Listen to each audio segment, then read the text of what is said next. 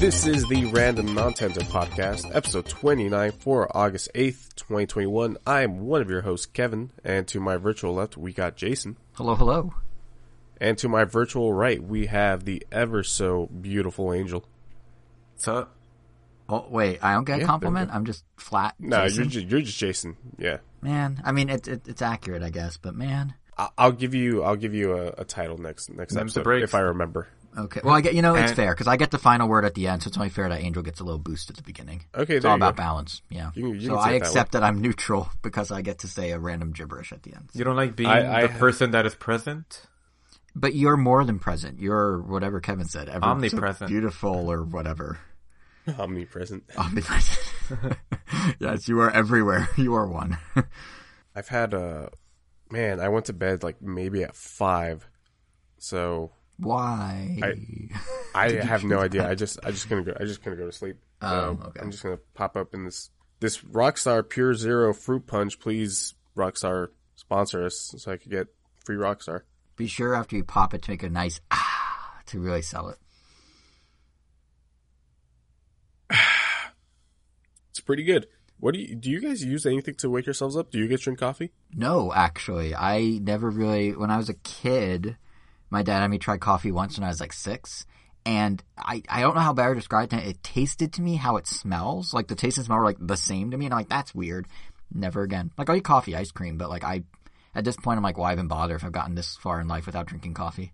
I'll drink tea. Does he drink but- it black? Uh, no, he put a little milk in it, but but still, and I do like bitter stuff. So like, I don't know, but just something about it, I don't know, just didn't hit the right way when I was a kid, and then I just I, I just never got into it. I also didn't like milk as a child, as I might have talked about in the show before. So like, milk and coffee together were just a double whammy. But yeah, so I just I don't caffeinate or do anything anymore. I just eat like a breakfast bar and have some water, and that's it. Breakfast bar. Yeah. What's a breakfast bar? Like a like a like one of those uh, chewy bars that are like co- chocolate coated. Or lately, what I've been having. Let's see if we can get a different sponsorship. Uh, cinnamon toast crunch milk and cereal bar. It's like you're having a bowl of cinnamon toast crunch, but it's in portable bar form. Oh, is- pretty good. Are those the ones with the? uh They've got like that quote unquote milk coating at the bottom. Yeah, it's like this like block of fake milk at the bottom, but it's actually pretty good. At least the cinnamon toast crunch one is. I haven't tried the other fine flavors that include honey nut Cheerios and I believe Fruit Loops. Nope, that's Kellogg's. Um, Lucky Charms, maybe. But yeah, the cinnamon toast crunch one is, is pretty good. So come You were on, gonna General Mills, Angel? give us that money. Oh, nah, I mean, I I grew up in a in a coffee household, you know, like surrounded by coffee all day. My dad was a, a coffee sales rep for Gaviña. Um, I don't know how big they are compared to the other coffee world, but I want to say they supply the coffee to McDonald's. And even now, like my uncle, like we get free coffee all the time. So as you might expect, I don't drink coffee at all. I I think I might have tried it for the first time in college, and it just didn't really feel like it was for me. Um, the closest thing I had to trying it beforehand was trying like coffee flavored, you know, just like those candies, and still feeling like I don't know if I really like this. And even now, like I've tried coffee once in a while, but I don't think I've ever considered it something that I would ever go back to. I mean, we'll see, but yeah, not not really a coffee person. I mean, Kevin, I, I get the impression you aren't because you're always drinking energy drinks versus like coffee. Uh, no, I'm not a coffee person at all. Uh, like, don't get me wrong. Every now and then, I will drink a coffee, and, and it's not that I don't like the taste. I just never felt the need for it. Mm-hmm. Um, if I I wake up super early for my job, and I will wake up and just go to work like that with nothing, with like no caffeine, and just go throughout my entire day. I know some people cannot live. My mom, she like gets headaches. She gets migraines if she doesn't have her morning coffee. My mom's I just think way. to my that's a that's a problem. That that's not you cannot live like that. The fact that you have migraines if you can't if you don't drink your, your morning coffee is insane to me. There was I mean, a that's, period isn't that just withdrawal? Isn't that just withdrawal? yeah, it's caffeine Yeah, withdrawal. essentially. Yeah, which There- means that there's a problem there. Yeah, there was a period in the 90s where there was a product called Water Joe, and literally all it was was caffeinated water. And my mom swore by it. I need to have one every day driving me to school, and like, it was like, yeah, she has a bit of caffeine. She- Our moms sound very similar in their caffeine dependence. Yeah, and listen, this and, is a uh, judge-free zone, so anyone out there listening that also has a, a dependence or even addiction to caffeine, we support you in your struggle and encourage you to uh, not. There's some words of advice. Just don't. It's that easy. I'm Yeah, just guessing. don't. I'm guessing Water Joe isn't a thing anymore. I don't think it's a thing anymore. I don't even know if it was a thing nationally. Like it was in Montana when we were there, and it just got discontinued. I've never seen or heard about it since. I wonder if I Google it, if there's even like a Wikipedia page, or maybe it's like some weird like moonshine someone's making in like a cabin in the woods in Montana or something. Let me see. Water Joe. Water Joe. Water Joe. The name doesn't even really make like it still exists. Oh man, I it's back. Water Joe. Is water plus caffeine. Water with a work ethic is what it says. Um, however, the first thing under people who ask on Google is is Water Joe bad for you? And it starts with for healthy adults, it's likely safe. Likely doesn't say safe. Likely. Uh, but yeah, I, I think it's national. I don't know, but you can get it on. I mean, you can say that about any $18.99. energy drink too, though. True. True. It's likely safe. I'm safe. afraid to share with my mom that this still exists. Where would you even find that? Uh, I mean, they're selling it at like the local grocery stores there, but it looks like it's now mostly like Amazon Liquid Death. Oh no, that's a that's a different water brand. There's I like called Liquid Death. I like Liquid Death. Liquid Death's pretty pretty good. Uh, they gave it away at Adult Swim Fest that they had at the uh, Banc of California Stadium when uh, it was there, and I had some. They were they were giving them out for free. Uh huh. Is it caffeinated? Like, what's its hook? Or No, what's it's not caffeinated. It's just it's just it's just canned water. That's Oh, it. Okay. Um. Oh, also, think they have, like, Kroger the has a water Joe knockoff called Hydra Go. Man, there's a but yeah, it looks like it's only online, like Amazon and Instacart and stuff are listing it. And I, gue- I guess maybe some Kroger brands have it or their version. But yeah, it's a weird concept. Yeah, I I much just rather prefer an energy drink. If if I can drink an energy drink over coffee, I will do that hundred percent. I've only been uh, drinking, not that they're any better, but something about the sugar free uh, energy drinks taste way better to me than the uh, than you know full sugar ones. See that I never got into energy drinks either for the same reason as coffee. I'm just like I don't need the caffeine. I don't know what like I don't honestly know what the energy drink what the amount of caffeine in an energy drink will do to me. Like in terms of how jittery I'll get. Like one time we for my birthday went out to the the bars and we went to um one that for folks who if I say the name meaningless, but basically they you could get a fishbowl, they call it, and they pour a whole bunch of liquor in it and a whole bunch of stuff. And I think in one of the variants they also put like Red Bull or something. And I was drinking some of it, and I swear my heart was like I felt like my heart was gonna leap out of my chest. I was like, this is not enjoyable, and I've not had an energy drink since. And that was years ago. Well, the way that you could always see it is like a Coke can has what sixty milligrams of caffeine. Yeah, yeah. So just like this this Rockstar has two hundred and forty milligrams. See, yeah, no. Like even like I do tea, like uh, like iced tea a lot, and that's half of a coffee, and yours is like double a coffee or triple a coffee. Well, to be fair, I recently started drinking these over uh, what I used to drink the monsters. The, what were they called? They were called like Monster. I think they were just called Monster Zero Energy or something like that. No, that's a terrible name. Yeah, it's like It- hold on, they're- that's that's be very like, confusing. uh, Z- Monster I- I forgot. It was like- it was like- it was like zero or like absolute zero. I think was the name of it. Was it was an all white can. oh yeah, yeah, Yeah, the and blue those only had yeah. a hundred and twenty, so about two Coke cans. But I mean, they still have other ingredients in there, obviously to to boost up the effects of the caffeine. I'm sure. Yeah, it's uh, and then there's this whole cottage industry of like calming drinks. Like they literally create like there's energy drinks, and next are like calming drinks. So you drink your Monster, then you drink your like Calm 2 or whatever it's called, and like it's such a weird. It's so weird. Yeah. Well, if uh, you want to start talking weird, if we can get into the episode. Oh yeah, And, uh, yeah. Talk about what happened. What was it? Yesterday? Uh, day before? no, it was Thursday the day night. before, right? Thursday, Thursday night. night. Yes. You want to lead us off, Jason? Yes, I believe you're referring to the experience that was Kanye West's second live stream debut of an album that, as of this recording, still isn't out, even though it was supposed to be out after the end of both of the live streams. Um, yes, Yeah. so so a little preface here because Kanye is a bit of a divisive dude. Um, personally, he's kind of a jerk, but I think he has very interesting production and very interesting stage direction and things like that. So I kind of am a sucker for his art. Um, but he's kind of a jerk. There's no denying that. But yeah, so Kanye, being the jerk that doesn't give us an album he's been promising for two weeks, uh, put on this elaborate thing at Mercedes-Benz Stadium in Atlanta, Georgia, where it was billed a listening party. And this is the second one. Two weeks ago he did it, and it was him walking around an empty field in a red puffy jacket, just playing his music and kind of like vibing to it. I guess I don't really know. And then it ended, and the music sounded kind of unfinished. And sure enough, then the album was delayed for two weeks, and he made the interesting choice of living in the basement of the stadium. He did not leave the stadium for two weeks. He moved a bed in there. He moved studio equipment in there. He's apparently paying a million dollars a day to finish the album in there.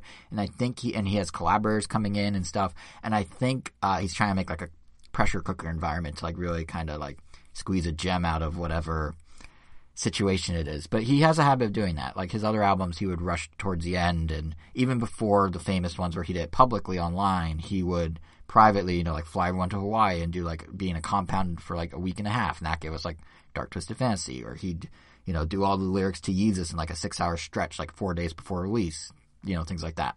So um, that in of itself wasn't weird, but what was weird is he literally just like stayed there in the same clothes and everything. Like there's a soccer game like three days after the live stream, and he just emerged from the bowels of the stadium wearing exactly what he wore three days before, which includes a weird face mask that kind of makes him look like an unrendered like NPC in a video game. And uh, yeah, he was just like walking around the stadium in this bright red outfit with a weird face mask, just mingling with the crowd. And I was like, wait, what? And then he just like returned to the bowels of the stadium. He's literally the Phantom of the Opera, but the opera is Mercedes-Benz Stadium. So that context, Thursday, uh, they do another live stream. This one actually was kind of I don't know. I mean, Kevin, you watched it too, right? Yeah, I wa- I watched a little bit of it. I didn't watch the beginning, uh, and I didn't watch the end. I kind of tuned out eventually. Right. Yeah, it, it, was a little long, but this one um, had a little more structure. Like it actually had like it, it, wasn't just him walking around. They like like they did this weird thing where the day going into it, they were live streaming one of the rooms in the basement. Like like honestly, he turned the fact that his album wasn't done and people were like, "What's going on?" into almost like some sort of weird performance art in and of itself. So like the night before, they launched a live stream on Apple Music and then broadcast it to 60 bars around the world, where like hip hop bars, where uh, it was just him and his collaborators like in a room, just like hanging out and his bed was in there and at one point he was like sleeping and then another point this is real i can't make this up i was watching it like what is going on. Another point they're all him and some friends are all in there in like bulletproof vests that say the album name on them donda. Kanye's wearing his mask. Two of the guys are doing a push-up contest. One of the guys has a haircut that looks like giant ram horns like his hair's literally shaped like two ram horns. I, I don't know how to describe it any better. And then as that's all happening in one side, of this tiny room that looks like a prison cell, to the right, his audio mixer guy just is getting a haircut. Like just a guy walks in with some like with like a buzzer and scissors and just starts giving a guy a haircut in the middle of this carpeted room where like inches away people are having a push-up contest where Kanye's just like walking around in a mask. It was the weirdest I don't know what, but they sort of like morphed that into the performance because then the center of the performance was a recreation of that room, and he was acting how he was in that room, but on stage, but now surrounded by all these extras. And I think they were actually fans they recruited to do kind of like choreographed like movement, all to the now not I guess finished, but closer to finished version of this album that's like an hour and twenty minutes long. Huh. So it's a oh, lot of things happening. How what? The how album's, this album going to be? The album's twenty four tracks supposedly. They played twenty two on Thursday. It started around 7:30. It finished around 8:50 Pacific time. It's a long album. Oh god. It's like a double album. But um, yeah, it was just so weird and like honestly, like music wise, it kind of felt like a return to form. But just watching it, the visuals were just like, what is going on? Like at one point, he made a phone call, like not party act. I don't think. I think he was literally calling like, oh, the sound sounds off, guys. And then like another part, he started doing push ups, and then another part, which is what Kevin, I think you were watching he um, literally riffed on the Phantom of the Opera idea and threw a giant puffy coat over himself and ran in a circle hunched over with the coat covering his body. So he looked like he was just like a little kid, like zooming around. It was very strange. I mean, what did you? Well, how did you feel when you turned tuned into it? Because you're just kind of coming and going. So like, it must have been extremely uh, bizarre. I mean, yeah, but that's that's Kanye, isn't it? Mm-hmm, when mm-hmm, mm-hmm. I saw him live for Yeezus, and he had a, it was like a a chandelier on his face the entire time. Yeah. You yeah. don't get you don't get normal Kanye performances anymore. Like you don't get college dropout era performances from Kanye. Yeah. It's got to be like over the top. It's got to be incredibly weird. And it is him I remember I did say like, man, this guy's weird, and then somebody said said or, or what did he say? He was like, oh, he's an artist. I'm like, that doesn't stop him from Being weird. Yeah, like I can. Yeah, that doesn't stop him from being weird. That that doesn't get it. That doesn't. He doesn't get to shield all criticism just because his performance is art.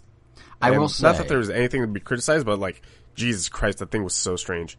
I will say there was a lot of references to Jesus in the music, so that was a nice little. No, but I will say that um, as weird as his stuff is visually, he always has an eye for like, or his people he collaborate with always do have an eye for stuff. Because like, I mean, it ended with him or someone dressed like him being lifted out of the stadium in a beam of light. Like they rigged someone up and sent him up There's no shot that that wasn't him. That that was absolutely him. Yeah, I'm pretty no sure was shot that he wouldn't want to do that. Himself. Yeah, but like, and that, you know what's crazy about that is there was concept art for the Yeezus tour in 20, like 12, 13 of him ascending in a beam of light. And they, it took nine years, but they pulled it off. Yeah.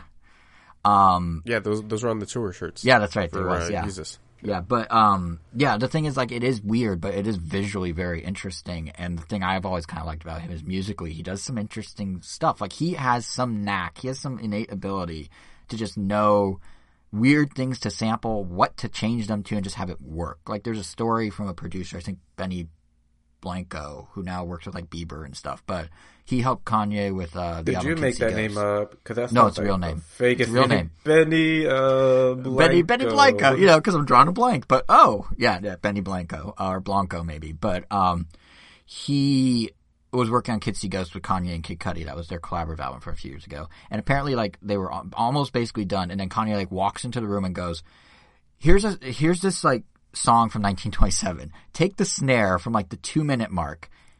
Up pitch it three octaves, stick it at the 27 second mark of this song and let it run for three seconds. And they just walked out. And then the guy's like, all right, I'll try it. And it just like worked. And Kanye has some like, something in that weird head of his, like things just click in a way. And I think as weird as the performance was, like visually there are a lot, there's a lot of really cool just like shots. Or like even how he had like, he was in the fake room in the middle doing weird stuff, but he had like the crowd around him that I think again might have been fans they actually brought on to volunteer to do it. Um, doing all these different movements and stuff where it kind of looked like basically a human visualizer for the music, which was like you know, and then like the ascension thing was really crazy to see, but like actually looked really cool. Like it, so he does have a knack for that, but it's definitely like the the fact that he did all this twice. They're running billboards for his album for weeks saying it's available now and it's not. The fact that Apple's been like, you know, basically marketing this for him pretty heavily and there's still no album. Like it's he's probably the only person that can get away with that, for better or worse. Like, Tidal must feel so cucked by him going with Apple. yeah. Isn't he a isn't he a, a part He owner? was, I believe. Tidal ended up selling the owner shares. Like Jay Z sold his portion to and uh, to Sprint or SoftBank or someone like that. Oh, I think wow. SoftBank. I think Yeah, was so I- SoftBank. Yeah, Yeah, I don't think the artists really are involved anymore. But Kanye's always had an eye on Apple. He considers himself, again, I don't like his ego at all, but he considers himself like the Steve Jobs of music. So he's always wanted to work with Apple for that reason. Um, but the thing I thought was most interesting about all this, like the reason I was really bringing it up, is I feel like, besides it being weird, there are few artists that I feel like really leverage that music as a digital format or like this internet based thing in the way that he does, if that makes sense. Cause like, a lot of artists, and it's probably better that most don't, because a lot of artists still believe, you know, you put out a song when it's done, and that's it. And then maybe for the fans, you put out a demo version years later. Like Linkin Park used to do a really cool thing where they did a yearly compilation of old demos for fans for their fan club. And you know, you kind of get like a peek behind the curtain, but ultimately just get the finished product. But I feel like for the last like four albums, Kanye's kind of taken this very like almost like tech company approach to his music where it's like, oh, there's like an alpha version and a beta version, and there's patch releases, and there's, you know, your, it's kind of crowdsourced in the sense of that based on the feedback, he will either adjust songs or change songs or delay the album to do new songs or remove songs or whatever. And you can't please everyone. A lot of people are still, you know, annoyed that certain songs were cut years ago from other albums, never to be resurfaced. But just kind of the fact that it's like this loop it goes through where, you know, he puts something out, people say yay or nay. He's like, okay, I'm going to modify it. Demos of that eventually do get leaked, but then he kind of feeds into that by continuing to put out unreleased stuff in different ways. And then that kind of evolves, and eventually we get an album. And it's frustrating in the process if you just want to like listen to it while driving because you can't. But this kind of like circle it goes through. I feel like for better or worse, very few artists do it, but it is something that's only possible with how music has evolved into like kind of a digital format. And he seems like one of the people that's really at the forefront of like kind of leveraging that. Again, for better or worse, I don't know, but it's just you know it it's an or it's like an ongoing. It's literally like software for him, which is interesting, especially for someone who used to always insist on being so polished and only putting out the finest quality thing. To kind of at some point switch and be like, no, no, no, this is like an organic, evolving thing. I don't know. It's, it's just kind of interesting. Yeah. And maybe it's not intentional. Maybe he's just a control freak that never knows what he wants. So he keeps like forcing everyone that works with him to like not release things. But, um, I don't know whether or not it's intentional. It's an interesting kind of leveraging of the current systems that wouldn't have been possible, frankly, like 15 years ago, 10 years ago. Well, maybe 10. Cause yeah, maybe 10, but like 15, 20 years ago, like music could not be released like this, whether he wanted to or not. So it's, it's, yeah, that was my whole thought. It was weird. I want the album already. All right, Jason. Best uh, Kanye album. Go. Uh, oh, it's I top- want to know this. Oh, they're all good. No, no, no, I- no. I want it's, his- it's, a, I it's want a, your it's- favorite one. Yes, it's, it's. Okay, when I say best, I want your favorite. Yeah, yeah. It's um. Can I give two? I have two that are neck and neck: 808s and Heartbreak Nope. and Yeezus. You, you, nope. but if I have got to pick one, I think 808s is what got me into him, but Yeezus was like peak Kanye. That was the first time I um. Jesus, among give the- us one answer. Yeah, no, I'm thinking, I'm thinking. Uh, I think Yeezus overall, but I do really like 808s as well. Jesus, I like the okay. one where he Angel. goes off the Best beaten uh, Kanye album. I wouldn't know the name of them except for the ones Okay. he just named. what about you, Kevin? Uh, College Dropout. Okay, so you're more of a older, Con- like old school Kanye. Yeah, I miss the old Kanye. You know. Yeah, the the as he likes to refer himself frequently, the pink polo Kanye. Yeah. Yeah. Yeah, I uh that- that I, I think graduation's when I started to actually get into him more, but then 808s was like, I don't know, like that really clicked with me, and then Yeezus again, and Dark Twisted Fancy's up there, but like those are the like standout ones. And it's interesting because those are, and not like to my own horn here, but it's interesting how those two, the ones that were the most divisive when they came out, ended up really being influential. Like all the kind of like emo rap, like sad auto tune crooning, like thing that's, you know, kind of what a lot of rap is right now, all stems out of 808s. And then Yeezus with the abrasive sound is like, you know, Travis Scott's pretty much riding that wave and artists like that. So like it, it it's interesting how the two that like at the time were most derided ended up being kind of the ones that shaped rap the most since. Cool, cool, cool. Yeah, yeah. Uh, so I've been waiting to spill my guts about this ever since I finished it. Uh, no transition there. I just want to get into it. Go for Uh, it. about a month ago, at this point, probably two months ago, a trailer for like a new anime series was released uh, for an upcoming show called Chainsaw Man, uh, being worked on by Mappa Studios, who animated the last season of Attack on Titan and Jujutsu Kaisen, which I've talked about uh, Jujutsu before. I don't think we got into the last season of Attack on Titan. I don't even remember anymore. Angel, did we? No, I don't think we did because we saw that they were gonna do a second part, and we're like, yeah, we'll just wait. Okay, yeah, yeah, yeah, that's right. Your, brother finally caught up to to Attack on Titan. He said, Oh, he "Man, did? what a Oh, show!" Yeah, he yeah he, Nice. he let me know. Yeah, and uh, so we haven't talked. Uh, we haven't attacked. We haven't talked Attack on Titan, but uh, I did talk about Jujutsu Kaisen. I found that a little generic, but like the visuals for that show were were always dope. And sure enough, the trailer for Chainsaw Man looked awesome, and you know that was about a month or two ago, whenever it came came out. And so then I decided to just read My Hero Academia, the the manga, because this season just hasn't been doing it for me.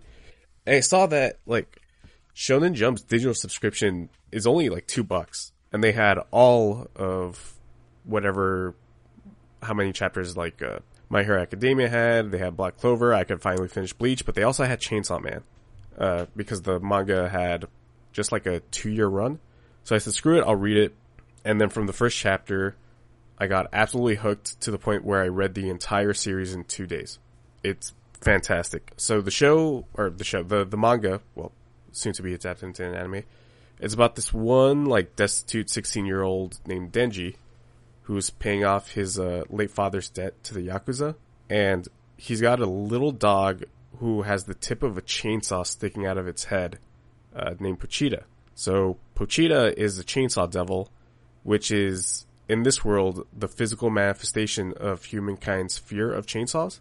So in this world, humankind's like collective psyche, their collective fear of something actually creates devils of that thing.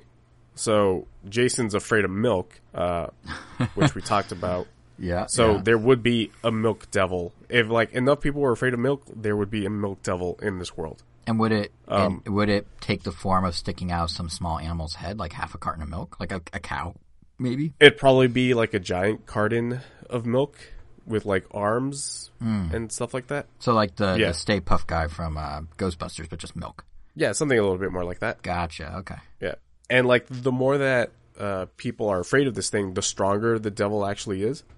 And so to combat them, there are professional like devil hunters that are actually sanctioned by like the world's government. So the US has their devil hunters, Japan has its devil hunters, China has its devil hunters, you get the idea. So like in the uh, first couple of pages you see that there is a tomato devil which is just like a huge tomato that was drawn by uh, Junji Ito.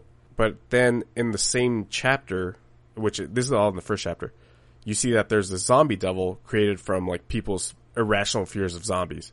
And so during his encounter with the zombie devil, then uh, uh, minor spoilers for like the first couple of chapters, but like Denji's actually killed, but he makes a con uh, a contact a contract with Pochita, his little dog. So Pochita will revive Denji and become his heart, and in return, Denji has to follow his dreams. So then Denji is revived with like a pull string in his chest, you know, a pull string the way that Woody has one in his back. And so when he pulls that, he becomes the chainsaw devil, which in this form, he has a chainsaw coming out of his, out of both of his arms and his head becomes like a robot head and he's got a chainsaw coming out of that Heck. it- the the design is is really really wicked. There's already some cosplay about it that looks super super cool. So I he think, fights uh, the I think I need to retract Kanye being the weird thing of the episode. I think he just topped oh it. thi- this.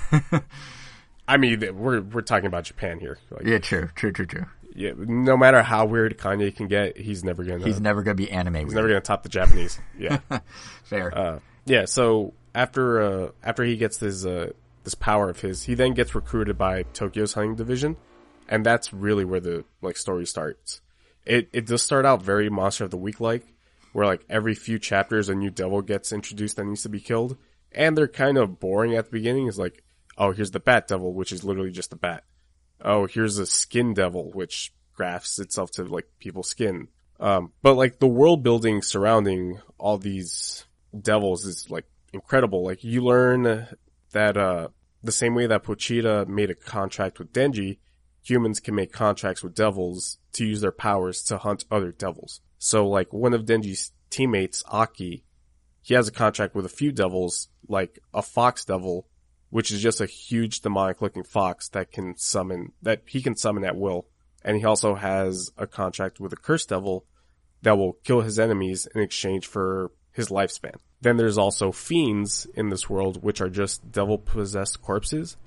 And one of the main characters is actually a fiend, and her name is Power. And there's a uh, there's a very big like anime uh, YouTube channel uh, where the uh, the guy comp- like accurately described her as Eric Cartman from South Park as a waifu, All right. which yeah, exactly.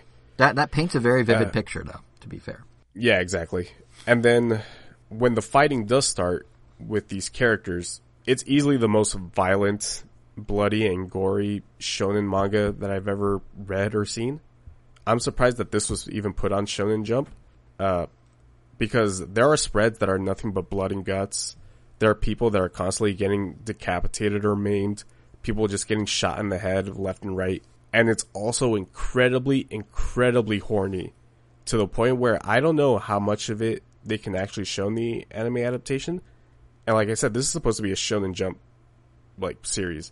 When you think Shonen Jump, what do you think, Angel? You think Naruto, No. Dragon Ball Z, One Piece? Yep, pretty much those. Yeah, Isn't and it- this isn't is a kid-friendly publication normally. Yeah, Yeah. and this is definitely not kid friendly at all.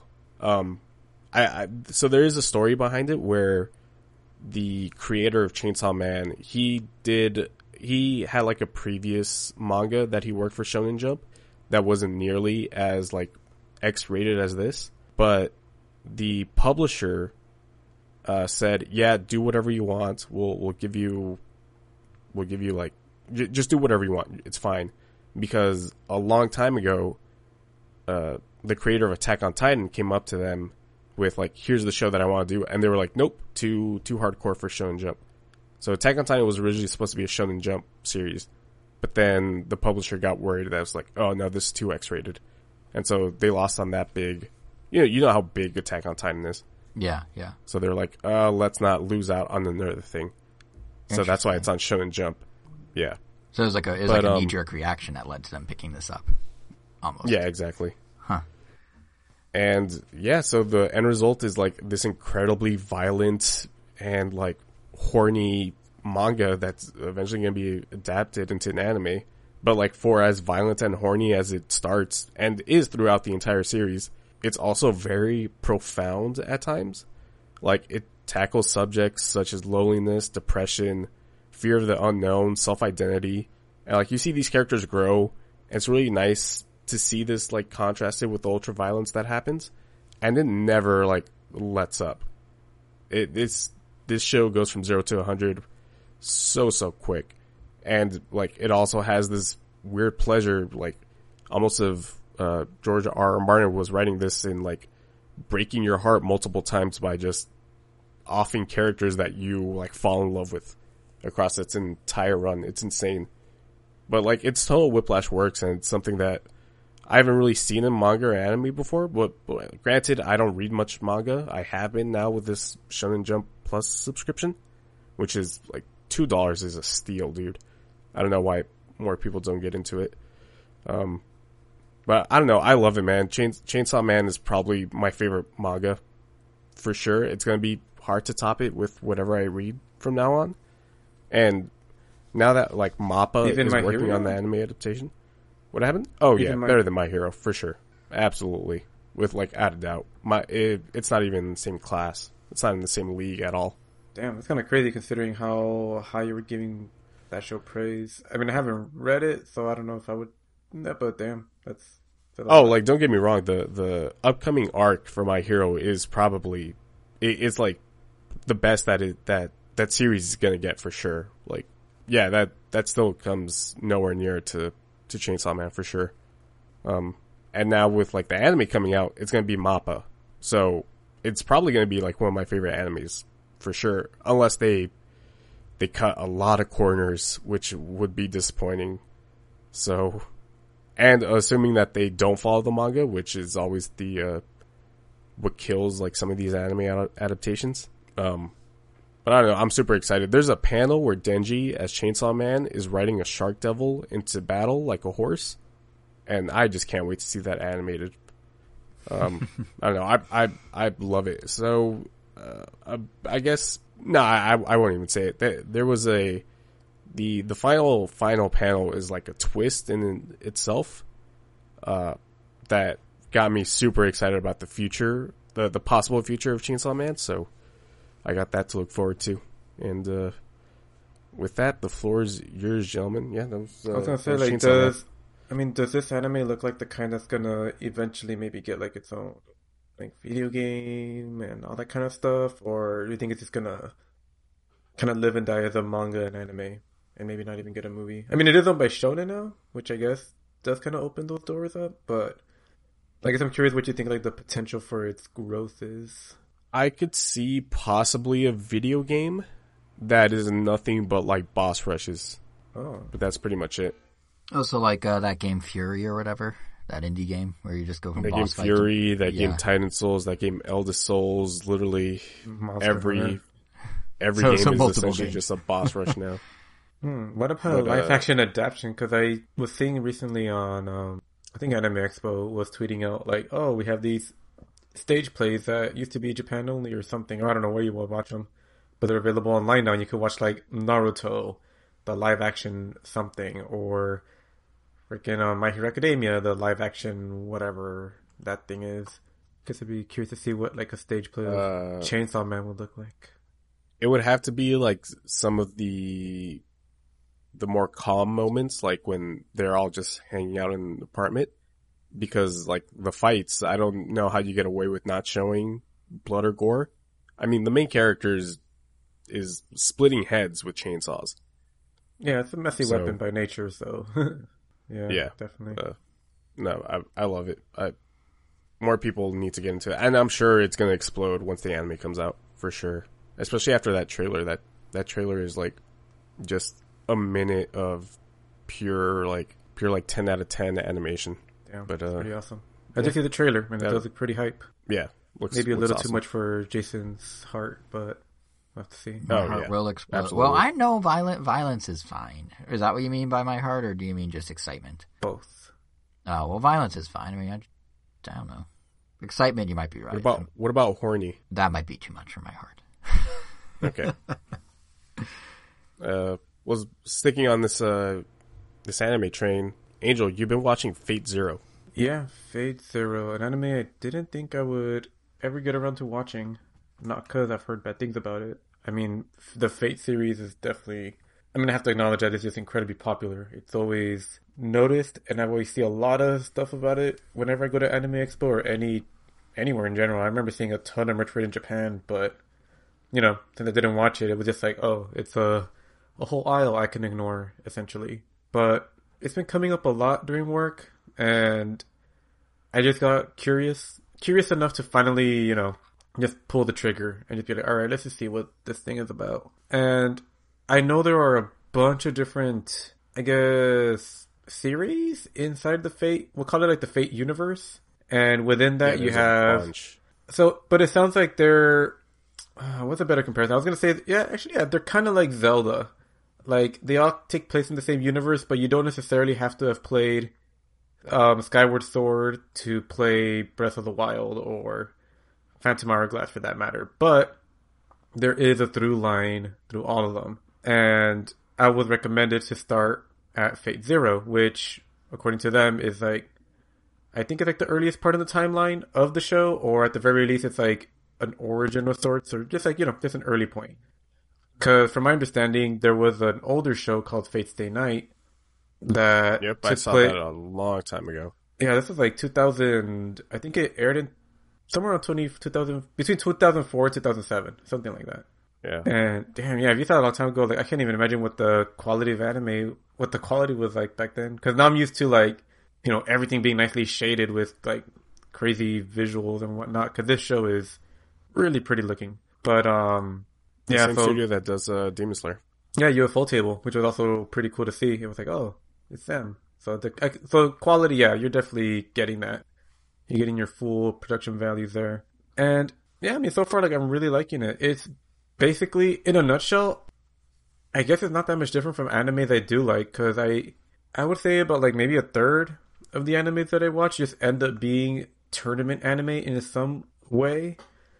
And this one I would definitely describe as one because the premise is essentially, and I'm pretty sure it's the same like throughout the other ones, maybe it tweaked a little, but essentially every X number of years or something, uh, the Holy Grail, there are these Holy Grail wars, and essentially like a set number of individuals, I think it's like around like seven or eight or some arbitrary number, that get chosen by the Grail. They get like marked, and then they have to summon a servant from across t- like history.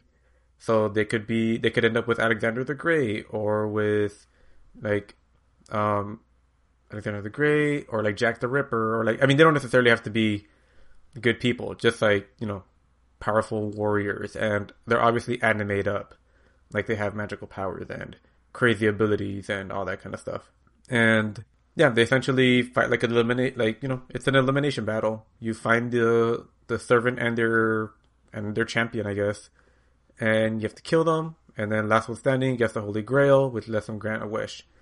I am maybe two or three episodes away from finishing this Fate Zero, this series, and damn, it's really cool. Like this, for as many characters as it has, so far they've done a good job of balancing it out, so you do get to know every single one pretty well, even the ones that you're not supposed to root for. Like you get their motivations pretty well, and even the good guys. Like there isn't really anyone necessarily that you're like, oh, this person's gonna win because they feel like the most like the main character. There is one that does feel like the quote unquote main character that I feel like, you know, they definitely have the most plot armor. It also doesn't help that I'm pretty sure I've seen more merchandise of this character named Saber because they're just named after their weapon. Um, she Yeah. does have an actual name that they say a couple times, but I don't remember. She's just like one of the kings of like the Knights of the Round Table, and she uses the sword Excalibur. And, and yeah, I know I've seen like her figure across like multiple versions. I'm pretty sure she was in Fate Stay Night, but um, Yeah, she, she was. which is kind of cool because now like it makes me curious to see like oh i guess what happens later in the future because there is a child in this anime that you know seemed pretty important. They seem like oh this looks like a key character. And then you know later on just from looking at other media i see a picture of her grown up in a i guess an earlier series for lack of a better term. Because you know this one is still pretty recent ish and I'm like, oh, so I guess this is like, you know, I guess her as a kid, and I guess so. So she's been an established character, but since I'm watching it in chronological order, I guess now I have her backstory. But no, stories are good. Action is great. It gets uh, I I mean, it, it's your typical kind of gore. It's not like I'm pretty sure it's nothing like um what Chainsaw Man is gonna be or like other shows. It's like somewhere between maybe slightly below Attack on Titan, if I'm trying to remember this correctly. I mean, it can definitely get it, it gets really bloody, and there is like some, I guess, some disturbing imagery, but I'm pretty sure they never really show like you know guts and stuff. It's just like impalements and sh- gunshots, and yeah, they do like to spray it around a lot. It's almost like a Tarantino film sometimes, but I don't know. Each of the the warriors themselves are also pretty interesting. Like they made someone that fights with just lances look pretty cool, and I was pretty surprised about that. And they also have a character named Rider, whose gimmick at first just seemed that oh he has like a like giant like steeds. They're like bulls that carry him on a chariot, and I'm like okay, how's that a weapon? And then they show how it is, and it's like damn, all right, that was pretty cool. He like kind of pretty much rides it around at lightning speed and just like blows everything up. And he also, for some reason, has the ability to transport whoever he wants to a another dimension where he has like an army of people that he commands or something like that. Everyone has like a a final smash of sorts, which is like probably the best way to describe it. That they can only use like once, like every once in a while because it expels too much energy. And of course, Excalibur has one that, you know, OTK someone, but of course they find a way to make it so that she can't use it for the good majority of the show. But I think where this show succeeds the most is just in the relationships between the characters and how like their motivations like kind of clash in times or align with each other because you know these servants they're just they're just following the orders of their masters to get the holy grail but you know some of these warriors like saber is you know your typical honor bound wants to do things right. They don't want to fight any in any underhand way. But their master is like a master assassin who will literally do anything to just like make the fight as easy as possible and kill the opponent, which completely contradicts with how everything she stands for. And they use that to great effect. To like, there's there's a couple like like what the like, there's a lot of WTF moments, and I was not expecting that. Even with um some of the I guess I call it kid torture. There's a lot of um kid torture. Um, Okay. Because Did there not, is a did not expect that in the middle of this, but okay. Yeah, didn't see that one coming. that was a curve. Yeah. yeah, this, I mean, this is like pretty early on. Like one of the servants and masters happens to be one of the masters is just like some serial killer. He's just goes around killing mainly adults and kids. It seems like it's mainly kids. And then the servant that he gets just happens to be another serial killer from like ancient history. And they pretty much make it their mission to just kill as many kids as possible, and they do not shy away from showing how horrified and scared the kids are right before they meet their doom. Like there's one scene in particular that I remember seeing a Jesus gif of it. Like I remember there was this gif in particular that I saw many years ago where it showed like a kid like running away from something and then like running towards like the exit of his house and then he just stops in front of his door and then you just see him start crying and then oh wait it wasn't a gif it was a clip because I remember hearing sound and then suddenly you see like these tendrils grab the kid and it drags them off screen and you just hear like screaming and like bones getting crunched and like splurts and yeah it's they paint a pretty picture we'll put it that way so that may not be for Hey, they paint everybody a picture, all right. yeah hmm. but but yeah, I mean, I'm definitely curious to see like where they just go from here. I don't know if I'm gonna watch. Air. I don't. I'm liking it a lot, but I don't know if I like it enough to go out and make it like myself. Like, oh yeah, I'm gonna watch every single Fate theory there is because there's appears to be a ton of them, I even across like Yeah, games and stuff. Unlimited Blade Works. You have Grand Order. Fate. Where's that? Fate Grand Order. There might That's- be a game or something. That's a know. game. Yeah. You've got uh Fate Tiger Coliseum. Oh no, that's also a game. Uh, I know there's one Fate Ap Apocrypha. Apocrypha. What? I know that's an anime. Twenty five Oh. Uh, episodes. Well, Apocrypha. I think at the very least, I'll probably just watch Fate Stay Night after, just because I feel I owe it to myself and a friend that recommended the show to me over a decade ago, and I didn't watch it then. But they told me, I mean, I I trust the recommendation. I honestly don't know why I never got around to it, especially considering that they recommended I watched what would end up becoming my all-time favorite anime. That, in spite of how many animes I've seen up until this point, and no matter how many I've loved to death, like you know, the Mob Psychos are amazing and that kind of stuff. Like I think, yeah, this one, it just like really like zeroed in on like my specific taste. Like I think I don't know. Um, I know like Food Wars. I've talked about that show, and that one like almost seems kind of parallel to Yakitate Japan, which is the one I'm talking about, the bread anime. But yeah, this one I don't know. It's just, it's just better. It's the only anime I've ever watched to completion, maybe once a year, that I like so much that I went out and bought the entire manga. So I have the whole collection at home that I've read twice already, and probably gonna read again. And yeah, so I don't know if it'll reach that scale, but Should probably buy Chainsaw Man. but yeah, I mean, definitely curious about checking out Chainsaw Man. For the most part, yeah, looking forward to that. But but yeah, pleasantly surprised with Fate Order. I mean, Fate Zero. I'm happy that last time I went to Little Tokyo and I went to like you know the Tokyo Jungle, that one store that with like all the merch, and I was like, oh look, it's Saber, it's Lancer, it's Caster. Blah, blah, blah. Like oh, you know, I was able to recognize characters, and because they're so popular and they're like everywhere, it's kind of cool. I may get like one thing from that series just because I'm enjoying it that much. Maybe like a little saber or something. But yeah, that's uh Fate Zero. The not the beginning. Well, I guess it is the beginning chronologically wise, but definitely if you don't want to watch something that has probably like lower production values or older, then I'd probably also recommend starting with this one. It was it definitely felt like a good starting point for someone that was just entering the series, but I mean, obviously, Fate Stay Night came first in our chronological order, so I'm sure that's fine if you start there, especially if you don't want to go backwards in quality because you know it's, it's like over a decade old. But yeah, that was Fate Zero. Cool, cool, cool. Uh, I guess the best way that I got to transition this is we are talking about ultra violent stuff, so we can continue on with uh, the Suicide Squad. The uh, much anticipated semi sequel to 2016's absolutely terrible Suicide Squad, Yep. which I, Jason, I know you've seen it. I don't know if you've actually seen it, Angel. I have not. It's Oh, you're doing you're doing yourself a favor, it's brother. something. I, I Uh, still you can say what it is. It's it's terrible. I, I still it's so weird because like the I first get there's history between Harley and Boomer. That's, Yeah, that's what's interesting I- is they kind of nod Flag, at it a couple Like, times I in need this to And red flag, yeah. yeah, but yeah, that, that's all you really got to need to know. Yeah, but like the 2016 one was like the way I described it, and I don't know if I ever said it on the podcast, but the way I always describe it is that first half hour of the movie where they're like introducing every character and jumping around like crazy, and the tone shifts so quickly. It's like when you're in a car and someone else in the car keeps changing the radio station and doesn't let it like sit for a sec to see what the song is.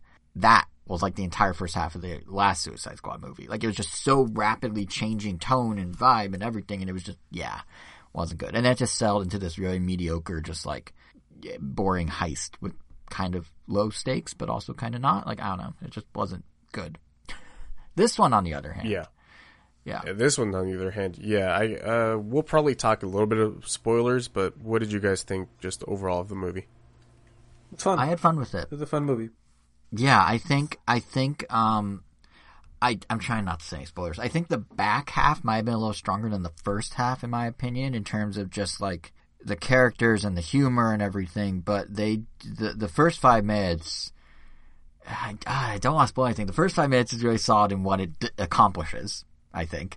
And then there's kind of the meh, first half is all right, and then the second half gets really strong. I actually thought the third act, third act was one of the better third acts in a superhero movie in quite a long time, in terms of you know the big CG fest, but not being too like ridiculous. I mean, it's ridiculous, but in being too ridiculous in terms of like the amount of CG or how like over the top it feels like it fit what the movie was presenting. Like it didn't feel like you know like with Wonder Woman where it went from like zero to hundred really fast. Like this felt within the Yeah.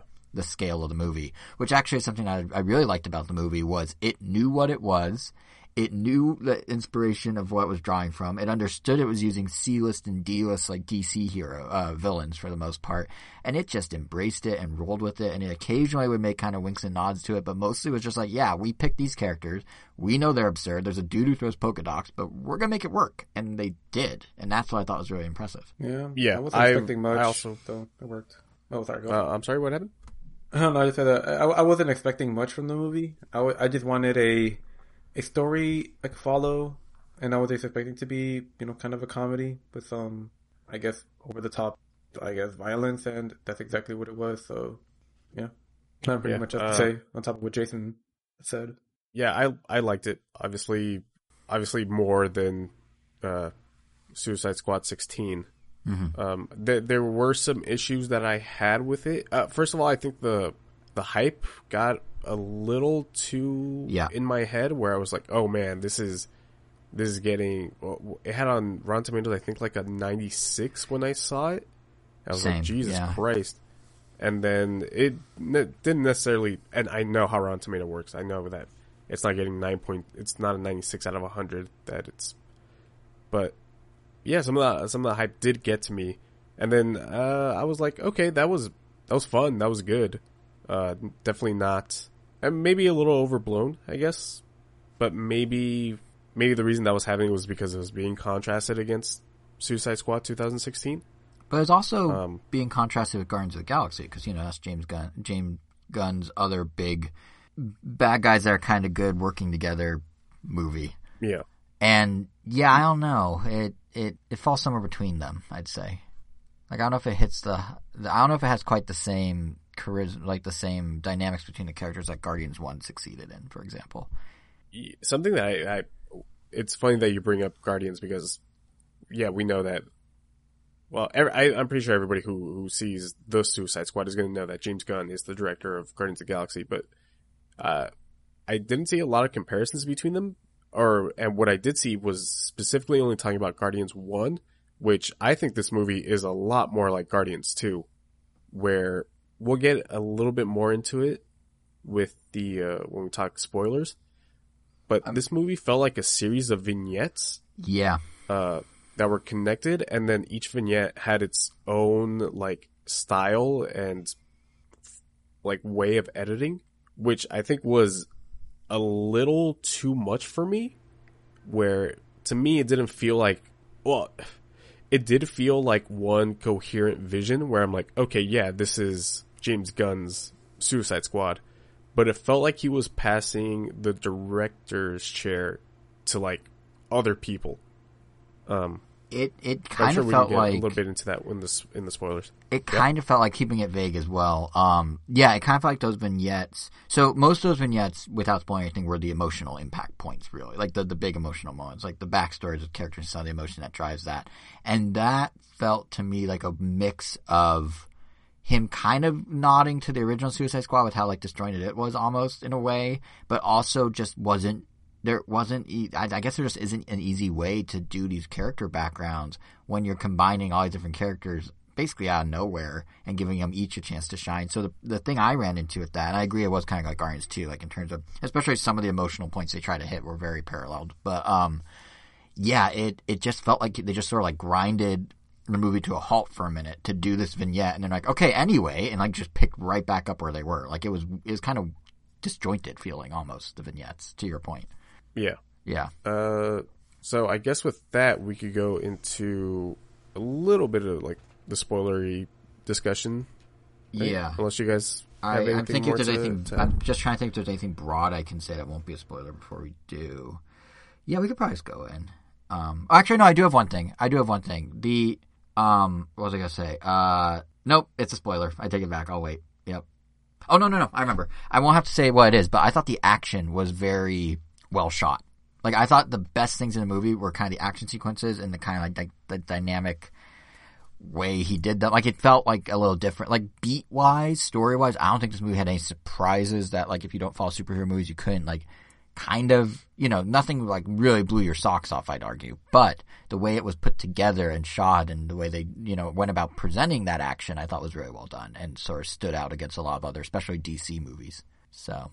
Yeah, that's my last So, spoiler. I, I think comment. we, I think we all recommended enough, right? Yeah. And we all at least recommended enough to watch on HBO Max. Yeah, it, it, it's it's a, it's a yeah, it's it's a fun ride. Um, I think it, it's it's a fun ride. I think it's pretty crazy that Warner Brothers let James Gunn basically go completely wild with this. Like there was no like the last Suicide Squad. The big thing was the studio intervened to the extent of like bringing the trailer editors in to edit the movie against the wishes of the director. And you know, take it or leave it that he shot the original footage. I've got it probably a lot isn't. to talk about that. Yeah. about that. I mean, it, he's it's still his footage and it's his script, but they you know oh my god. sliced and diced Thank it. you. Thank you. Oh my god. I do not understand what people don't understand about that. It's like there is no saving that movie. I'm sorry, David Ayer, but there like you still wrote the line where uh Amanda Waller says, "Have you ever heard of the pyrokinetic homeboy?"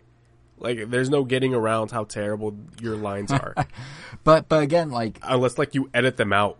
But uh, yeah, yeah, and I think I think the thing that, that I was trying to get with that, which like yeah, the, no, that I there's no Snyder cut here. It's a totally different unless they let him reshoot it and edit out the lines, but he wrote those lines. But the um the thing I was getting at more is that movie is like the embodiment of studio like studios interjecting. And this one feels very much like Warner Brothers was like, you know what, James Gunn, you're proven. We're gonna trust you. It's very similar to Joker. I remember reading before Joker came out that they were Warner was super concerned about Joker. It was not what they thought it was gonna be. And then they're just like, well, you know what? We'll just trust the vision. Go for it. And you know, it ended up being a huge hit, winning awards, all sorts of stuff. So obviously, this isn't. I don't think this is gonna win any awards. It's a fun movie, but it's not like award worthy. But um, it's nice that Warner Brothers is kind of like, you wanna, you know, throw this hero in or that hero in or this baddie in or any of the things we're going to spoil in a minute here, uh, yeah, go for it. We will just let you and we'll just foot the bill. So that was kind of nice. Yeah. Like you could tell that this was James Gunn through and through. Yeah. So Uh, with that, let's get into spoilers. The weasel dying was probably the hardest I've ever laughed in my entire life.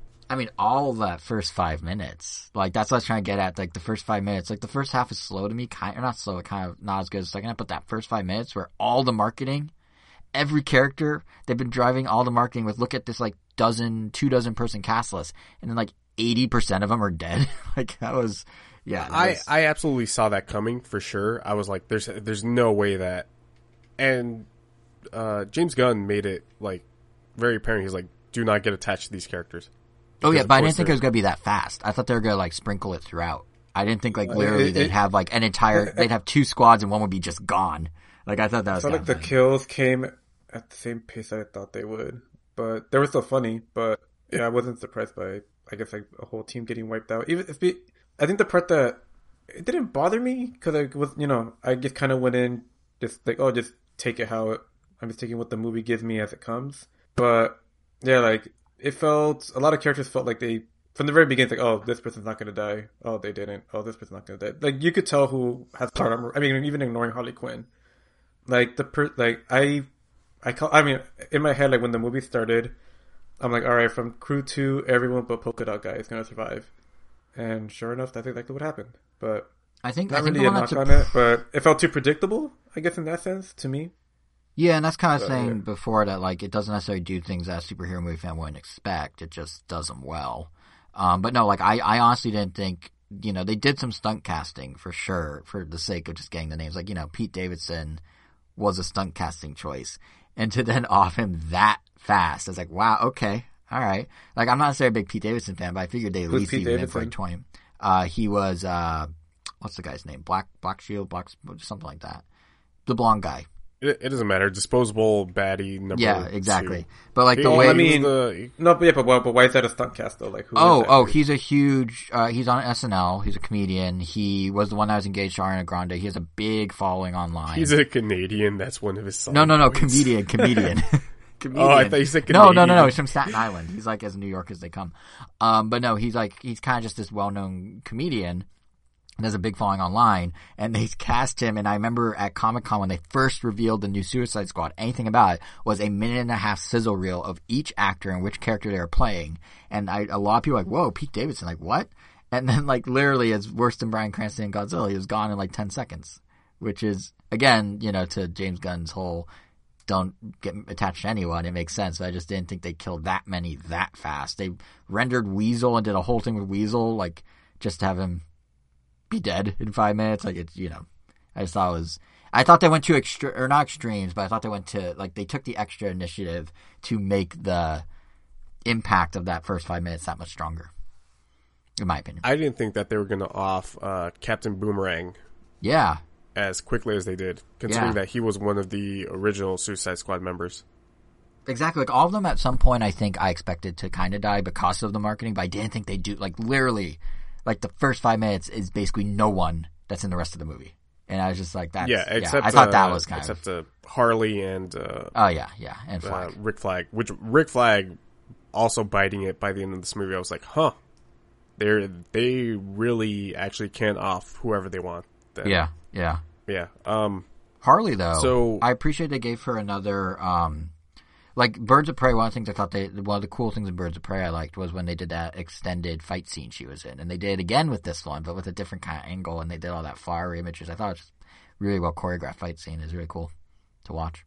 Her subplot was Yeah, kind of whatever, even- but that was a cool scene. even in uh 2016 Suicide Squad, as much as that movie sucks, like her choreography in that movie was still pretty good too. Yeah. Like, I, I think that there's just something that obviously choreography is going to be really really good when your character is supposed to be like this acrobat, the way that Harley Quinn is. Right. Um. So yeah, uh, but I haven't seen Birds of Prey, so I can't uh, talk to that movie. But It's also yeah, pretty the, uh, fun. It gets super like generic CG third act, but like it, it's it's she Margot Robbie's a really good Harley Quinn and like really shines in the movie. The rest is whatever, but like she's good in it. Like it's worth watching just for her, I'd say, and for her again the fight choreography and stuff.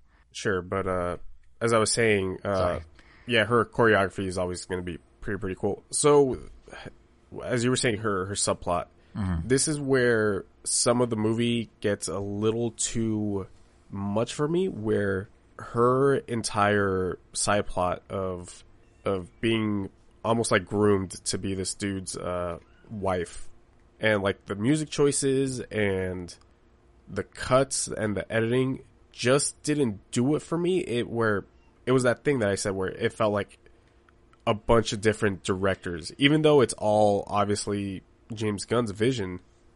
Yeah, there there was a little of him like paying tribute to tropes that I couldn't immediately put my finger on, and I feel like that was one of them. And I was like, okay, it's some sort of romantic thing, but I'm like, I don't know exactly what he's referencing. I don't know if this is a reference or he's just like, let's just go with this angle. And I think that is partly what led to that disjointed feeling too. Yeah. Yeah, and then there was a little too many scenes that I feel like he sort of that that didn't come out naturally. That he sort of forced. Uh, case in point, when they are about to storm Jotunheim and they're getting out of the van, and you have that you know that splash of everybody just coming out in the rain Oh yeah. where it's yeah.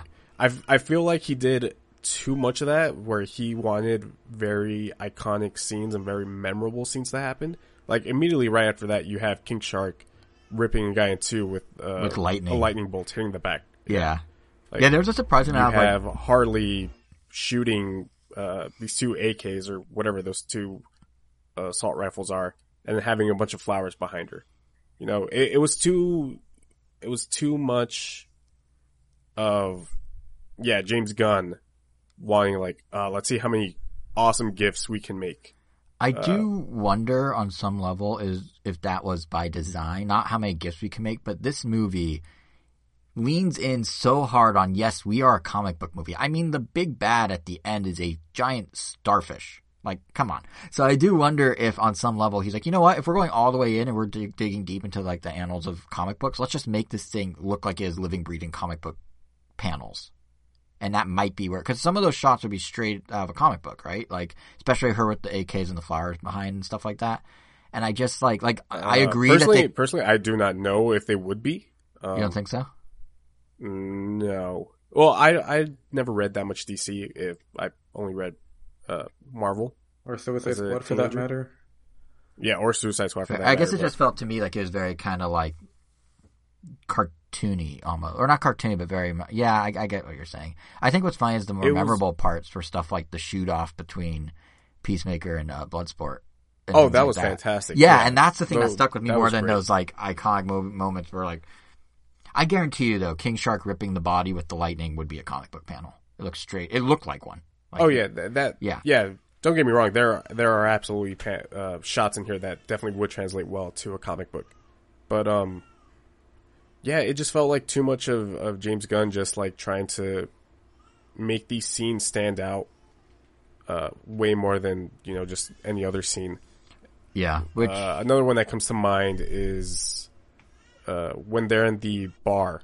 Uh, I, I'm sorry, audience. I'm sorry if you hear a baby in the background. Apologies. It- I can hear him through my Is, is the baby Jesus. agree disagreeing with your opinion or disagreeing with our opinions? Because clearly it's unhappy about something one of us is saying. I have no idea. I think it's just unhappy in general. Those Uh-huh. as all babies are. Um, so what was I saying? The the scene in the bar when uh, who is it? Uh, Polka Dot Man is dancing on the floor, and there's that crazy like swing of the camera. Yeah, Uh, I'm like, okay, that's a little too self indulgent. yeah, that Uh, was right before that, you have Ratcatcher telling her story, and the bus like slowly fades to the inside of the bus slowly fades to black, with, with the exception of the windows, and then you see, uh, you know, her backstory through the windows. There's a shot of Rick Flag and Peacemaker fighting, but you see it through the helmet. It was too many touches of that. I, felt like. liked that shot a lot. I even verbally No, no, no, said out loud. "That's It- it- cool." They but could, yeah, they could be they they're cool, but it's too much of that, and it's too different every single time. Like it's not cohesive enough. The Oh, sure, directing sure, style sure. is not cohe- wasn't like cohesive enough for me. While Right. the the overall vision is like, yeah, this is all like I, like we keep saying, this is James Gunn's movie, but the directing and the editing I felt wasn't. That- I see what you're saying. That makes sense. Yeah. Yeah. Um, but that was really like my only issue with the movie. Aside from that, it was, it was fun as hell. Uh, Oh yeah, and the characters, like it's amazing how, you know, I didn't think I like Ratcatcher ended up being like my favorite, or sorry, Ratcatcher two ended up being like maybe my favorite character. I thought I was gonna, I knew I was gonna like King Shark because like I like doofusy characters like that. I mean, Bidoof, you know, that's that's my favorite Pokemon. It all lines up. But um, yeah, so King Shark I knew I'd like, but I did not expect Ratcatcher two to be so likable or to become like a favorite by the end. oh yeah, and and Yeah. clearly by design, like he obviously made her the, you know, the heart and soul. Oh, of, uh, totally, yeah. yeah. Um, I know it's a movie thing, but why didn't Peacemaker just kill her like in all like eight minutes that he had the gun pointed at her when he was? Well, like, it wasn't eight people, like, minutes. immediately? it, it, It wasn't wasn't eight minutes. It was no, like I know, no, I, seconds. I know, I know. I'm exaggerating, but like he had Wow. like more than enough time to just pull the trigger instead of just pausing. Oh, there is Well, I, uh, I would Bloodsport. guess, No, more so pausing. honestly, So- he, I think he was a little conflicted because he wants to fulfill the mission, but he liked her. Like he didn't even want to kill Flag until they started fighting, and then he kind of had to. But I think he was and like even after actually, he kills Flag, he's he's like broken up about it too. yeah. I think I don't think he was just like a, a war machine on a path. I think he he believes very strongly in his mission, but he also like liked her a lot. It seemed like so he was like, ah, because you know it's it's not Fair enough. To I was kill I was very passively just watching this movie, so it just felt like yeah. And it, it felt very like end of the movie cliche. Like, oh my god, just pull the trigger. It's like, oh, of course. See, now you're dead. Well, That is- if you watch it, if you watch it back, you hear the uh, Bloodsport, Idris Elba's character, uh, falling through the building. Like you hear it in the background. So it happens almost immediately. Like yeah. that. That's why he like just didn't pull the trigger because as soon as he was, Bloodsport is already on his way down. But even Which, then, by they, the way- thing that they, he- they like he did, share. They, I mean, they still like share like stairs for a while. I don't know. It. I don't know. It. It still bothers me, but But trust me, it works. It- Yeah, I think it works too. I it- also as uh, the only thing that I'll give you is that it's yeah, it is cliche, of course. That oh, how convenient that he lands here. But as far as the timeline goes, yeah, it makes sense. Like you, as soon as he's he's about to shoot her, you hear the you hear that he's almost at the bottom. Yeah, yeah. Which two thoughts about that? One, what a nice, probably unintentional tribute to his Guardians of the Galaxy ride. The way that Bloodsport like falls down the tower felt very much like how uh, the Guardians ride goes at uh, Disneyland. But anyway, like the same lurching. But anyway, um, no, the thing I was actually going to say, that's a nod? no, I'm not intentionally, I'm sure, but it reminded me of it. Um, Oh. maybe it is. I doubt it though. But the, um, the thing I was going to say is one thing I did like to the point about like the different times and stuff. You know, we were saying some of the, the shots don't make sense, but I thought the way the movie was like, this, the way it kind of zigzagged around in terms of different times and the way it like introduced new segments with those like c- title cards that were kind of integrated in to the scenes. I actually really like those. I thought they're pretty cool.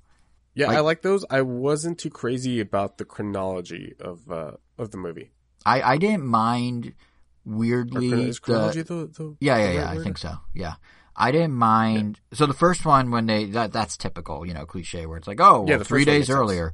But the second one, when they like, went with one character for a while and then jumped back and basically told the other character and had it re-meet, in a way, just because it's a little different, I liked it. But I also appreciate that they were able to like focus on what was happening with one character instead of trying to tell the A and B plot simultaneously and jumping back and forth. Like I feel like having the fight with uh, Peacemaker and Flag be all one fight and not jump over to like, oh, but over here, here's some comic relief with like the Milton conversation. Like it just felt better to have them be completely individual scenes versus boun- bouncing back and forth. At least to me, Okay, I can I can kind of see that. yeah. But but yeah, it's uh it's a fun movie. I mean, Yeah, the fact that they movie. worked a I'm giant wa- starfish into a movie as the big finale piece is like like the penultimate scene is just like ridiculous in a good way. Yeah, uh, the ending did get a, a little too cheesy for me with uh, the way that Ratcatcher saves the day. But I mean, what are you gonna do? It's James Gunn is known for his like cheesy "I am family," like "We are family." Uh, Yeah. And that's that- probably the that biggest shtick. parallel between Guardians and this is ultimately the arc of the hero Oh, yeah, of the characters connecting is the same sort of like we're all in this together kumbaya thing. yeah, Yeah. But it's fun. It's fun. it's funny when the when the movie starts. Uh, what's the song that is Folsom Prison Blues? yeah. Like starts playing by Johnny Cash. I was like, "I- isn't this what we criticized the first movie for? For just having like all these songs? But I, I guess the, the only argument that you can really make there is uh like those songs didn't necessarily fit the the theme of that movie. They it was almost just like we can license this song, let's just throw it in there. Yeah, I think I think But it was this had a lot. like more than the 2016 Suicide Squad. I think the difference is they're all stylistically connected, not just to what's going on in the movie, but also to one another. Like, you know, everyone's like, "Oh, James Gunn, like he does, you know, the Guardian soundtrack," and this was that same sort of ear, but he, they were all, for the most part, a similar genre and all kind of a different set of songs than would be in a Guardians. So he kind of applied the Guardians formula, but like did music that actually felt a little more connected to me. Like there was a lot of it, but it felt the one thing he probably could have done a little less of is he multiple times did, here's some music. Now it's going to fade into the scene by suddenly being what the radio plays. Like he did that like three times. Oh yeah, yeah, yeah, Yeah. for sure. But, but but all the songs I felt like like the, the the tone of this movie and even like the way they did the graphics for the logo and the credits, like all of it was kind of like 70s, like 70s rock sort of, and it kind of worked. Or not necessarily rock, rock. but you know like indie rock, 70 like guitar driven, like that sort of thing. Minus the club Oh, scene yeah, where they yeah, had some sure. generic hip hop that they never even had lyrics to. So The the what scene? The the club scene when they're in the club and the subtitle Oh, literally yeah, says yeah, alternative hip hop and I'm like I don't is that a genre alternative hip hop but yeah I th- I think there were word lyrics to it. But, oh maybe yeah I wasn't paying attention yeah. yeah Uh, so unless we got anything else, is that all we got to say about the Suicide Squad? go watch it it's fun Yeah, I'm watching it again. What's tomorrow? Sunday. So I'm watching it on Monday again in 40x. oh 4DX you gotta Uh, tell us how with your that brother, is Angel. I remember watching Endgame in 4DX, and I was like, I don't understand how anybody can see movies in 4DX. But uh, but now I think that's the it. only way that I that I get uh, Elvis to watch this movie at all. If anything, I literally just want to see Elvis's reaction to the weasel dying, and but man, because that, Oh. that was He the wasn't har- planning on watching the it hardest otherwise? I've ever left. I I doubt that he was ever going to watch this movie. Oh, I guess he, you know, he isn't really all too into the live action DC side, so I guess that makes sense. But damn. Yeah. So, yeah, that'll that'll do Suicide Squad. Uh, do you guys want to do a little Luca talk or? Might as well. It's gotta be brief, I think. Um, Yeah. yeah. I think I feel like Luca's been this movie that came out like I guess two months ago now. I think Angel and I both saw it right around within a few weeks of it coming out, and then it was just kind of one these movies. It's just like all right, and just sort of was on the back burner if we ever needed something to talk about. But I mean, Angel, what did you think of it? very pretty. I mean, animation. You know, the quality of their of the movements and the visuals are always top notch. Always getting better for Pixar movies. So there isn't really much to say there. Outside of like also just the art direction and the character styles were also pretty interesting. They were much more rounded. They felt a lot more like Cartoon Network characters. They remind me of Ghibli a little. The whole movie reminded me of Ghibli a little, but even the character design kind of. Like the well, well, I don't know about that, but Okay, uh, never mind. I'm gonna say, yeah, I'm gonna say that because I mean, I, yeah, like the the character designs were like ripped straight out of like your typical like shows that are were airing on Cartoon Network, like and I guess um Nickelodeon, like in the last like six years, like down to like the mouse shapes, like they're like they could have been ripped out of like We Bare Bears. It's like everyone. It's almost like they call it like the Cal Arts look. Like it has like a name in the animation world just because it's so prevalent. But um, but you know, like they, but we haven't really seen something like that in 3D, so that still made it, you know, cool and more unique for that matter. But um, yeah, I mean, my, you know, simple story, kind of Little Mermaidish, but like my only real problem with it was just like how abrupt the ending felt. But and there were like some things that I kind of wish were explored a little more towards the end that I felt like would have made it a lot stronger. But I don't know if it was like a budget thing because sometimes it feels like Pixar is doing their two movies a year, and it always feels like one of them suffers. But this time, it felt like neither of them suffered that much. It felt like they both came up like quality overall. I'm referring to Soul and Up. The last time I remember this happening was like Inside Out and Good Dinosaur, and there's a clear winner right there in that one. But um, yeah, I mean that's kind of what I thought about So it. what- I don't what wanna about it felt- What about it felt abrupt to you? just the the I guess the acceptance and reconciliation with the villagers and the I guess the creatures because they were like ready to like kill them, and then the father he just comes in he's like, they're not monsters, they're this people, and then everyone's like, and they're even even the villagers like, wait, weren't we gonna like, are, but are we gonna kill them? And then they're just like, okay, all right. I mean. This guy clearly has enough pull that if he says it, it's like, all right, Yeah. he's saying it. So, but, you know that wasn't really established. I feel, and a note that I thought was kind of cool that I wish I was like kind of explored more because like at one point the dad like it's implied like throughout the movie that he's like building a relationship with I already forgot his name Alfredo um Armando Al- Alfonso? No. something like that. Well, he's building a relationship with not Luca.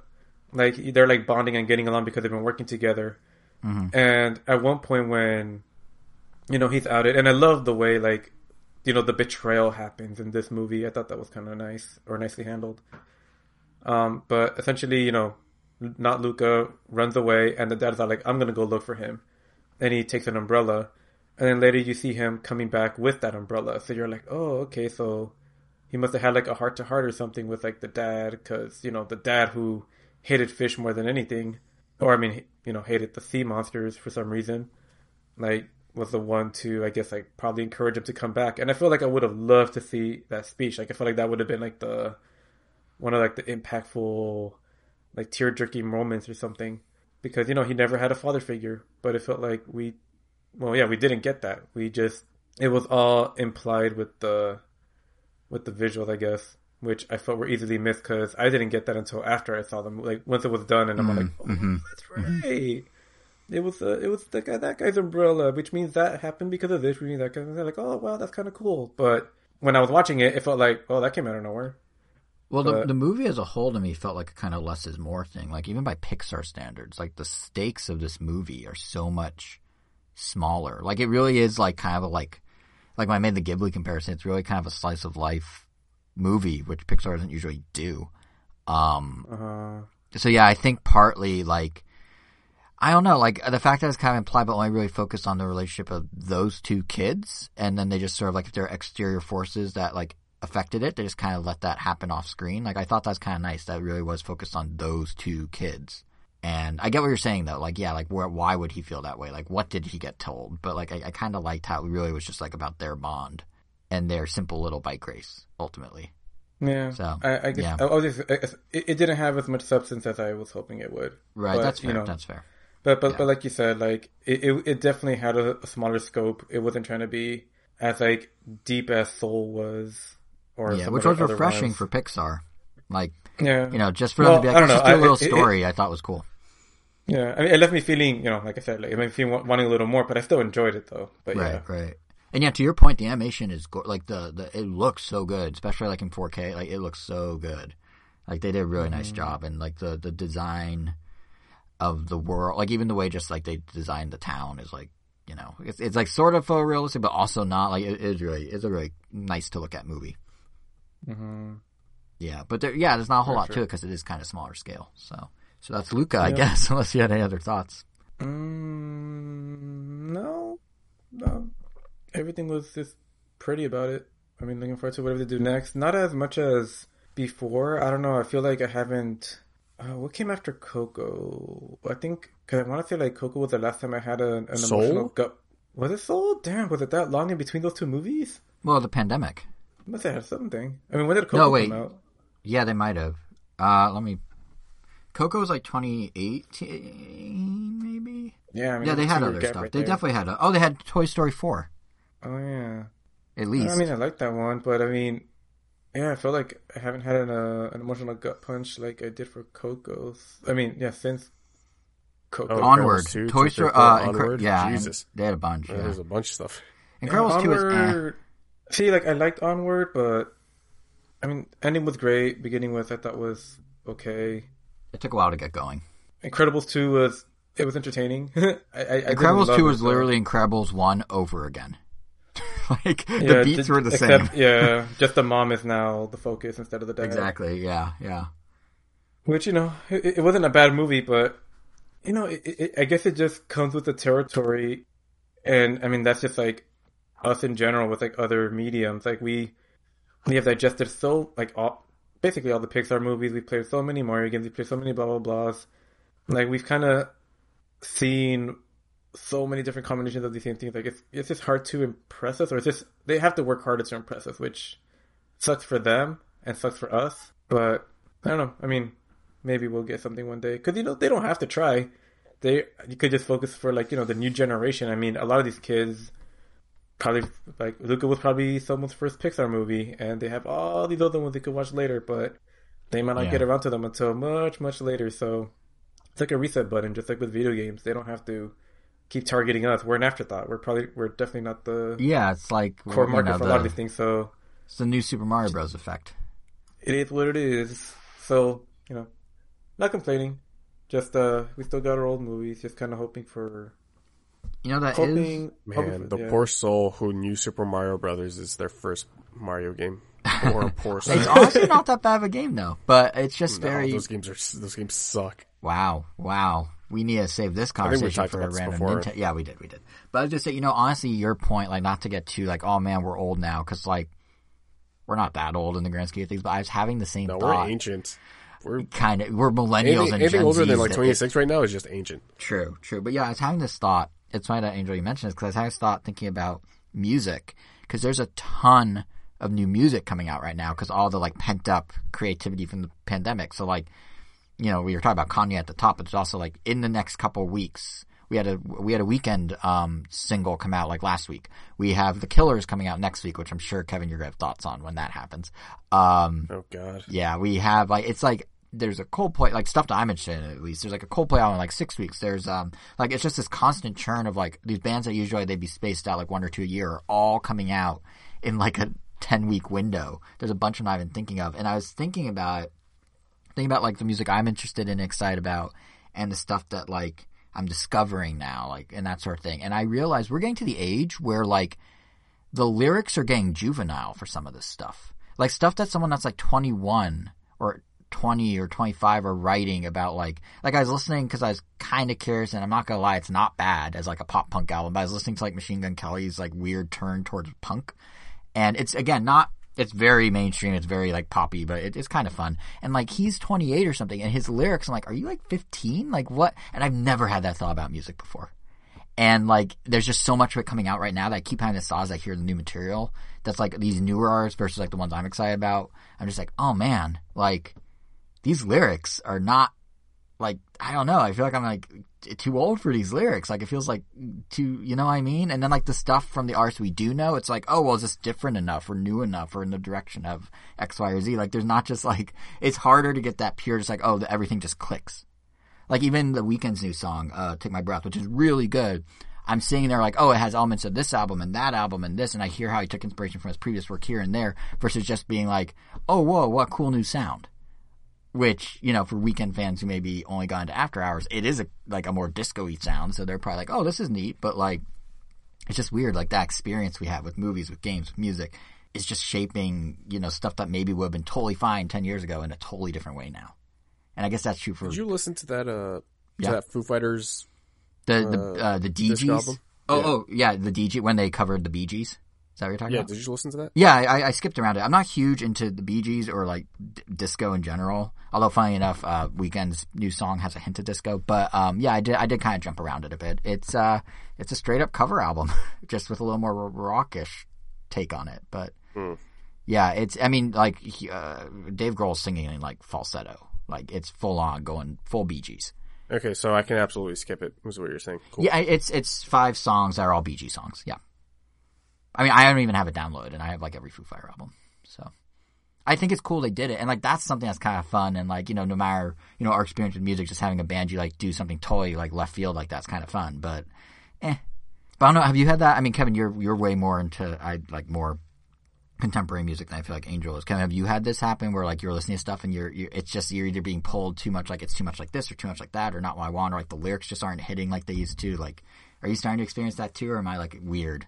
No, it might just be you. I I listen to the same five albums that I was listening to back in 2000, 2008. So Oh, okay. Yeah, no, I'm very much like albums. you know every new music Thursday or Friday, I guess like Thursday at 9 p.m. I'm right on Apple Music. Like, oh, what's new this week? What artists are out? And some of it I can put up with. Like some of the lyrics, I was like, okay, but like it's I've never had that thought of like, okay, like I'm starting to now. It's it's it's weird. But then again, I never listened for lyrics to begin with. I just like how things sound. So you know, I'll I'll bite I'll I'll bite the bullet and keep listening to a song about like some high school date or something and be like, oh, okay, you know, like it's yeah, I don't know. This is like a half baked thought, but it just occurred to me when Angels talked about the movie and our age. Well, that was Luca. Yeah, Uh, no, I'm teasing. Uh, that'll do it for this episode of uh, Random Nintendo. Next week we will have a brand new episode of the Random Nintendo podcast where no, I don't. I have no idea what we're talking about. we have uh, we have a good healthy selection of things. There are finances, and they're not all positive for once. There is an update to Mario Golf. There's an update to Knockout City. There's a lot of updates on things we already knew, essentially. So I don't know. It's like well, we'll figure out a theme or a title, but something with updates probably. So Well, look forward to that. yeah, Uh, and then two weeks from now, another episode, God willing, of the Random Nintendo podcast. Uh, let us know what you thought about the episode in the uh, comment section of the blog post. That usually never happens, but hey, it's there if you want to do it. but shout out to Uh, the people YouTube, at we are randomnintendo.com. I was gonna say shout out to the people that do comment on Twitter, on YouTube, not on the site, but just in general, there are people that engage with us, and it is appreciated. Yeah, we appreciate it. You're listening to us on some podcast app. We're on others, just in case uh, you want to switch it up a little bit. Uh, on Twitter, we are at Random Nintendo. Individually, Jason is at JSR7. Angel is at. I, I always misspell it, misspell, mispronounce. Wayro? Wero? Wayro. Wayro. Okay, I got it. Way. All right. Wayro underscore O, which is W E I R O underscore O, and I'm KVN Gomi. Uh, and that'll do us for this uh, for this episode. Jason takes out. Listen to the Weeknd's new single. It is very good, very catchy, and it will be stuck in your head after like one.